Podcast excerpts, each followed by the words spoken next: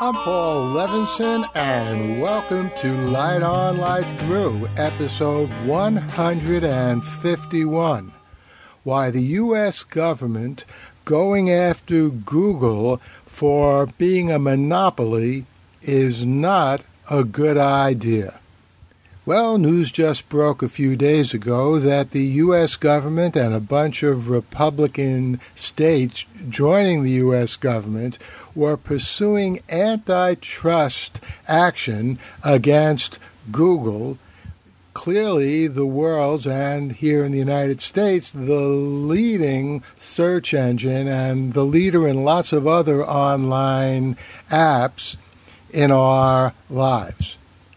And as soon as I heard that, I realized this in many ways was a replay of the U.S. government going after Microsoft in the mid to late 1990s for pretty much the same thing. And I decided in my Freedom of Expression class at Fordham University last night to talk to the class about this for a little less than a half an hour. So I'm going to play that for you right now. You won't hear any of the students because I wanted to not have them in this recording to respect their privacy, but you will hear only me and my lecture about Google and the antitrust pursuit of Google and why I think it's such a bad idea. The Light On Light Through podcast. Okay, so I hope you all read the article. If you didn't, I'll just briefly review that article. It was published all over the place. It's now a few days old. News is moving so quickly in our world that things that happened this morning almost seem like old news. But this is, an important thing. And the reason I emailed it to you is I wanted to spend a little time looking at that with you tonight. So the gist of that is that the United States federal government and some number of states, all of which have Republican governors, are starting antitrust lawsuits against Google on the grounds that a variety of things that Google is doing. For example, if you get a new iPhone, you can if you want to, but it takes some work to get out of using Google as your browser and search engine. It comes right up. That's the easy thing to do, and a variety of other specific things like that. That Google is monopolizing the search engine market. And the articles, again, you can look at, had a chart and it shows, the huge number was like over 80%. There are different surveys. Some of them show even over 90% of Google impact on searching. Over 90% of the search or 80% of the search engines that people use are Google or Google related, in contrast to the other ones, Yahoo and Bing and so forth. So that's what the basis of the lawsuit is. Significantly, no Democratic state joined the lawsuit, but Democratic spokespeople, that is, representatives from attorney general's offices in democratically governed states, that is, a Democratic governor in the state, as we have here in New York with Andrew Cuomo, they said they were pursuing their own investigation of Google, and they might well join into that lawsuit. So let me, as always, start with what my view is. And let me start in the most general way, just to lay my cards on the table so you understand where all this is coming from. And here's something I haven't really discussed in class before. You know that I'm by and large an absolutist when it comes to the First Amendment. And the reason why I say by and large is, we have discussed that I don't think that it should be allowed information that, let's say, promotes drugs that can severely hurt or kill people. So I think that the FTC and the FDA and those government agencies are doing the right thing when they censor those kinds of communication. And this gets back to what I've been saying many, many times. You know, this old question, at least goes back to the 1950s, would you rather be red or dead? Meaning, would you rather live in a slave state, or would you rather be dead than live in a slave state? Ever since I was a kid and heard that, I frankly thought that was a dumb question, because to me the answer was obvious. Absolutely, I'd rather be red than dead. The reason being, if you're red and alive, you can become unread, un-R-E-D, and that is free and alive. Whereas if you choose that you'd rather be dead, then if you're dead, you have nothing. You can't do anything else. And in fact, that's what totalitarian societies want of their opponents and enemies.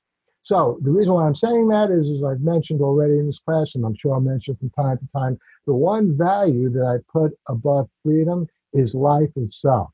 And so, although I don't like to see the government restrict any kind of communication, I am all in favor of the government restricting communication that can directly cause people to die or even severely injure them.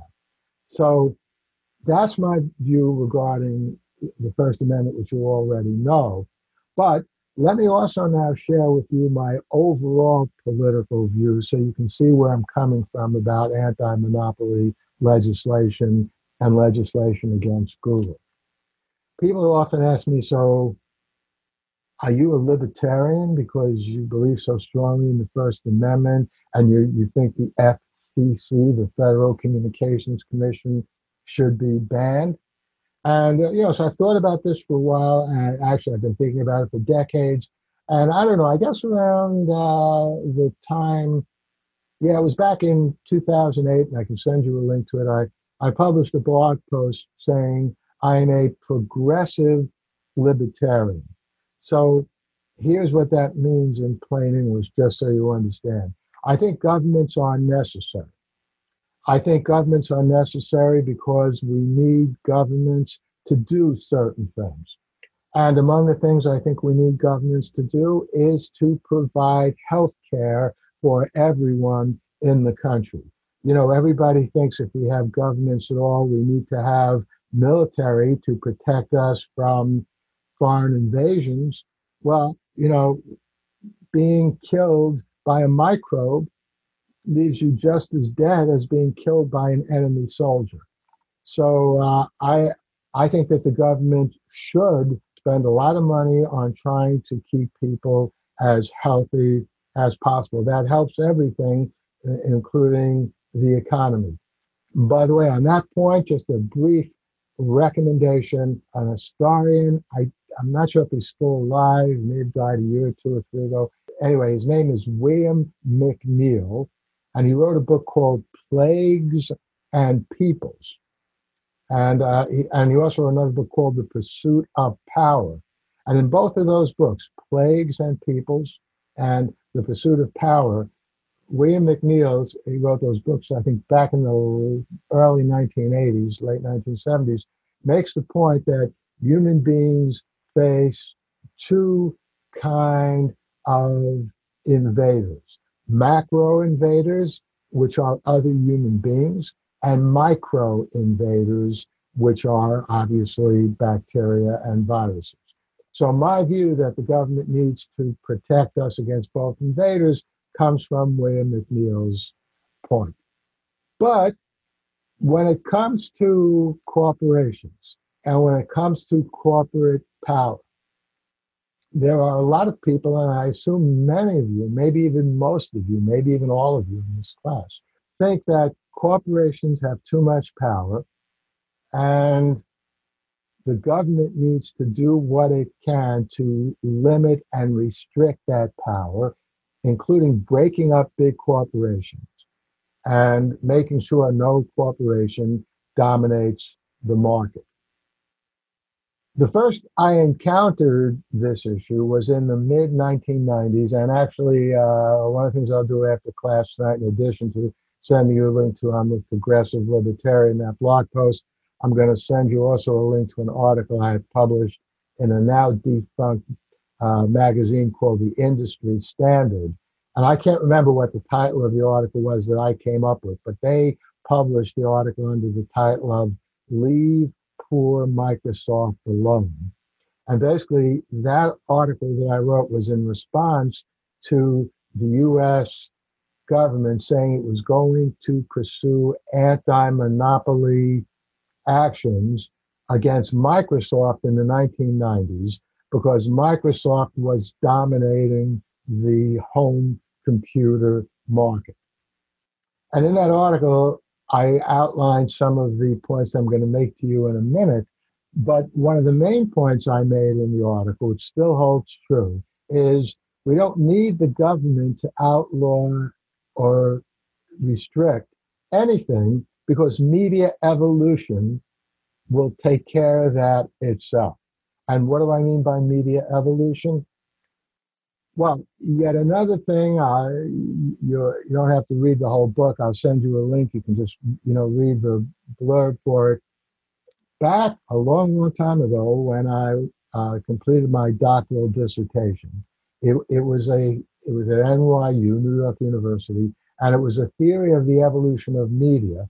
And to make a long story short, it said, the theory that I came up with, that we human beings control the evolution of media. They don't evolve on their own. If we like something, then it continues. If we don't like something, then it doesn't continue. And we're really good at selecting what works for us and what doesn't work for us. And one of the things that was clear to me back then, once upon a time, the only photography was black and white photography. And then color photography was invented. Well, we still have black and white photography now that people can use for artistic purposes. But for the most part, photography now is color photography, just like we're all seeing each other now in color. And to me, it's not at all surprising that that happened because human beings chose the kind of photography that they like best. So when the government in the mid-90s was wringing its hands about Microsoft, I said in this article, stop worrying so much. If people don't like the limited choices that Microsoft is giving them, they'll choose something else. And little did I know that at that very moment when I was writing the article, Apple had rehired Steve Jobs, who had helped start Apple in the first place, about 15 years earlier, and then he left Apple. And Steve Jobs was rehired, and they were pursuing a vigorous relaunch, which resulted in iPods and eventually in iPhones and iTunes and all these I things. And so within 5 years of the government worrying that Microsoft would have a monopoly, the government didn't have to worry anymore about that, because Apple had already claimed a larger portion of the market than Microsoft had when the government was so worried. And in fact, today, Apple still, by and large, has a bigger share of the market than Microsoft, although Microsoft has a significant share of the market. So the reason that I don't think we need the government to be involved in regulating media and an antitrust suit is because I think human selection works out those problems. But there's also a second reason. And, you've heard me say this many times. And, if I had to have a theme, just a phrase for this course, a tagline, it would be, thank you, Donald Trump, for giving me so much good material. And the reason why I say that is, back in the 1990s, when I was arguing that the government, which in those days was Bill Clinton, should keep its hands off Microsoft, whatever you might think of Bill Clinton, I had mixed feelings about him. I mentioned previously to the class the Communications Decency Act that he signed into law. I didn't like that at all. But Bill Clinton is an angel compared to what Donald Trump has been doing and is trying to do. So fortunately, for the United States, for the human beings like us who live here, and because the world is interconnected, unfortunately for the world, but fortunately only because it makes my point easier to vividly illustrate, Donald Trump has provided a prime reason of why I don't like seeing the government control any aspect of our lives.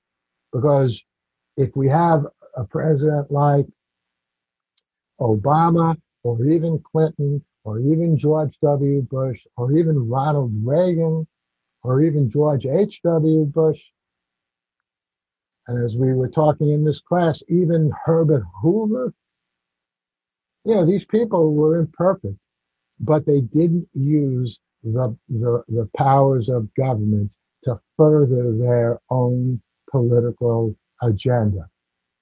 And before I go even a little further on this, let me just make another point, which is one of the reasons why, you know, I have this political perspective.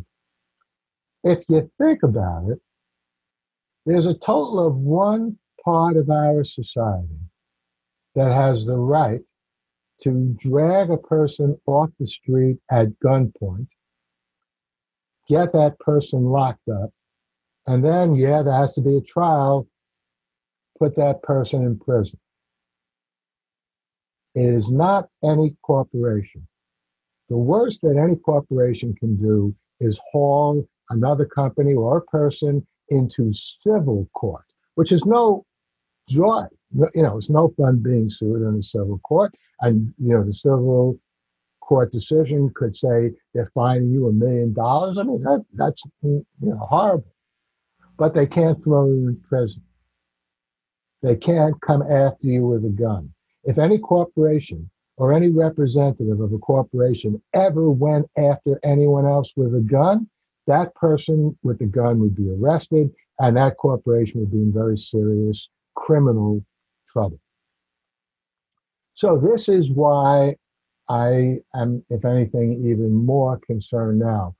Here's what we've seen from the Trump administration. And again, some of this happened in the last few weeks. We've seen Trump. I don't know how many of you saw this. And again, there are so many things going on. It's hard to keep up with everything. And I can't even recall exactly when this happened, definitely sometime in the past 3 weeks. It started earlier than that. There was a demonstration in Portland, and someone shot to death a Trump supporter. And part of that was recorded on video. And the Portland police were looking into that. And they weren't looking into it fast enough to satisfy Trump and his supporters. So the next thing that happened is everybody knew who the shooter was. The Portland police were just conducting an investigation. The next thing that happened was the shooter was shot dead in his home. And to this day, no one knows exactly why. The federal agents who shot this guy dead say the guy pulled the gun on them. There's no proof other than their word that that's what happened. And people on the other side saying, in their view, this guy was just assassinated. That is, he wasn't arrested. He wasn't brought to trial. He was just shot by a group of federal agents who raided his homes. So, again, to say the least, I'm very sorry that happened. It proves my point. This is a power that only the government has. If any corporation had done that, you could rest assured those people right now would be arrested and they'd be brought up on trial. That still might happen if Trump loses the election. Trump, by the way, has bragged about this. That basically he said, well, you know, the Portland mayor, who's a Democrat, wasn't doing anything about this guy who killed the Trump supporter, so I did something about it. I sent some people in. So that's what my concern is regarding the government.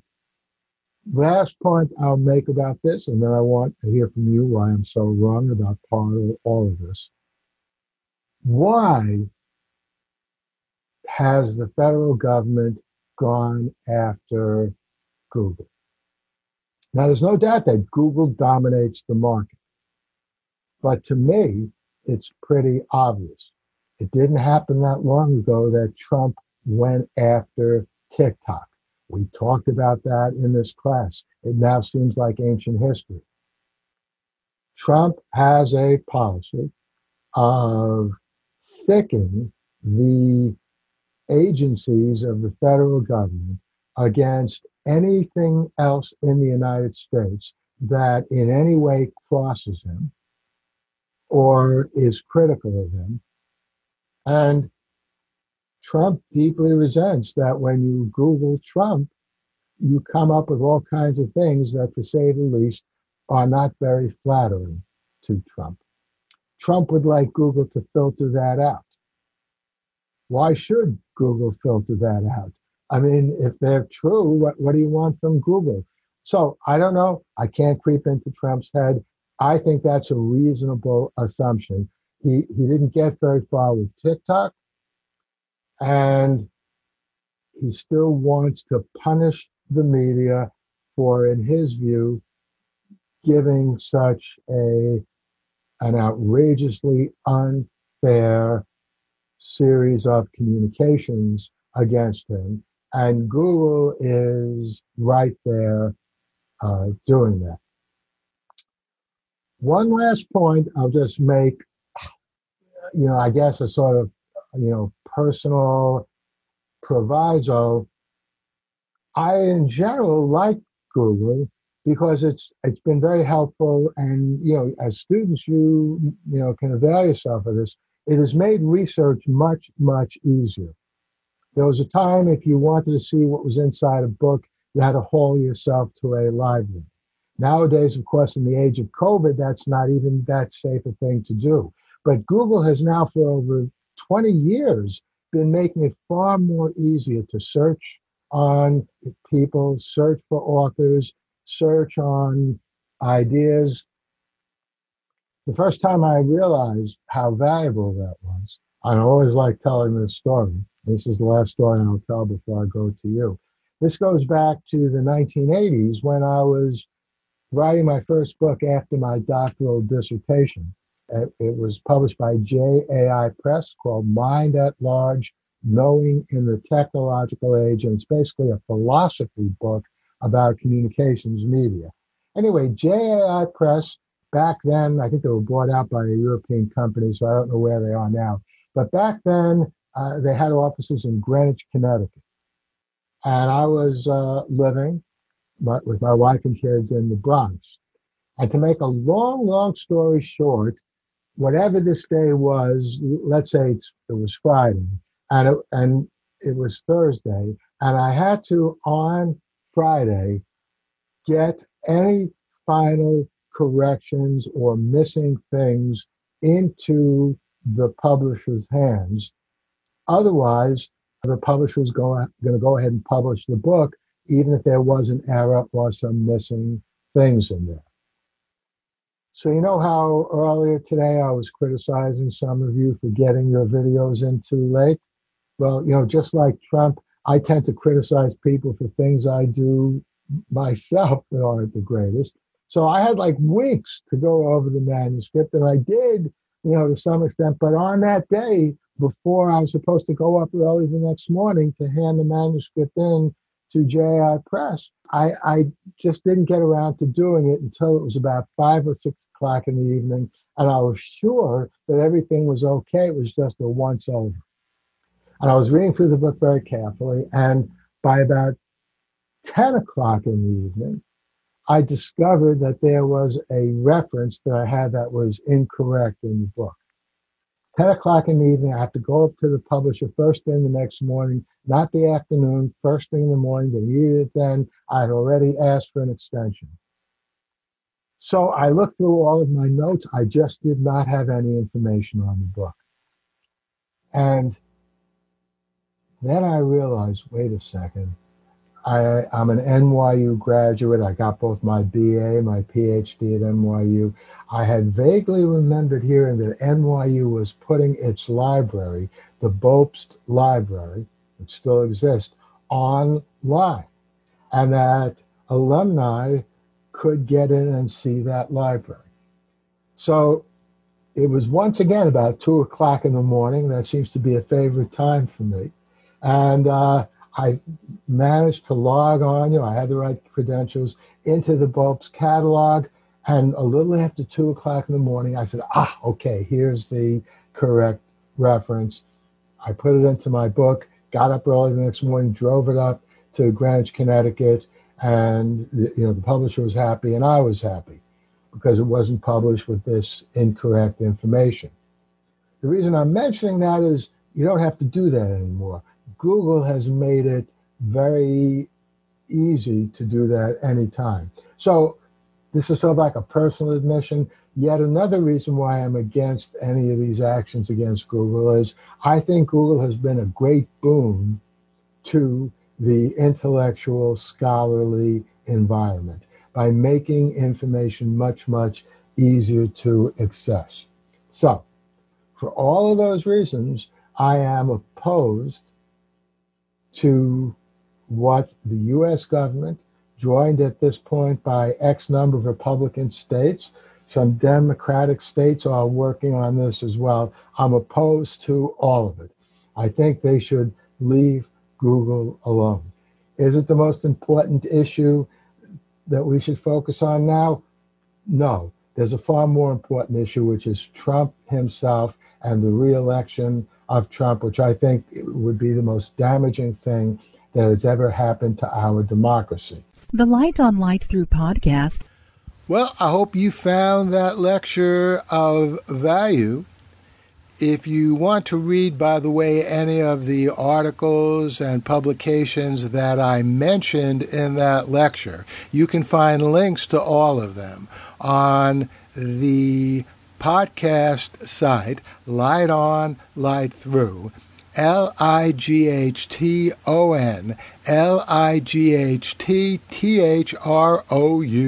lightthrough.com.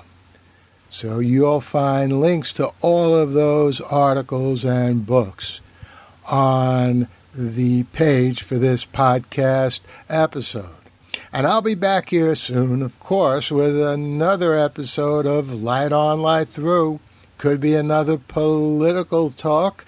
Could be another review of a great science fiction show. Who knows? In the meantime, stay safe and enjoy.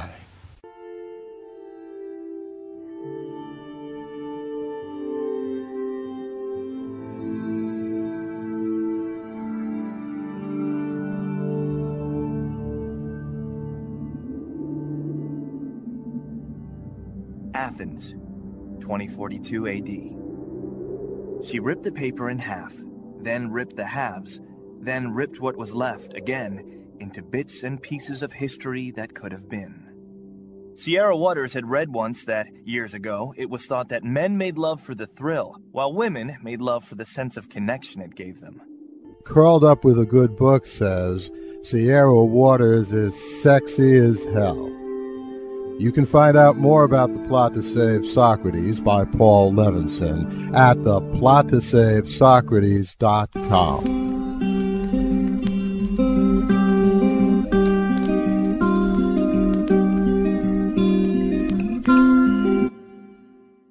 Paul Levinson still codes about an ancient biotech war raging on in secret for centuries.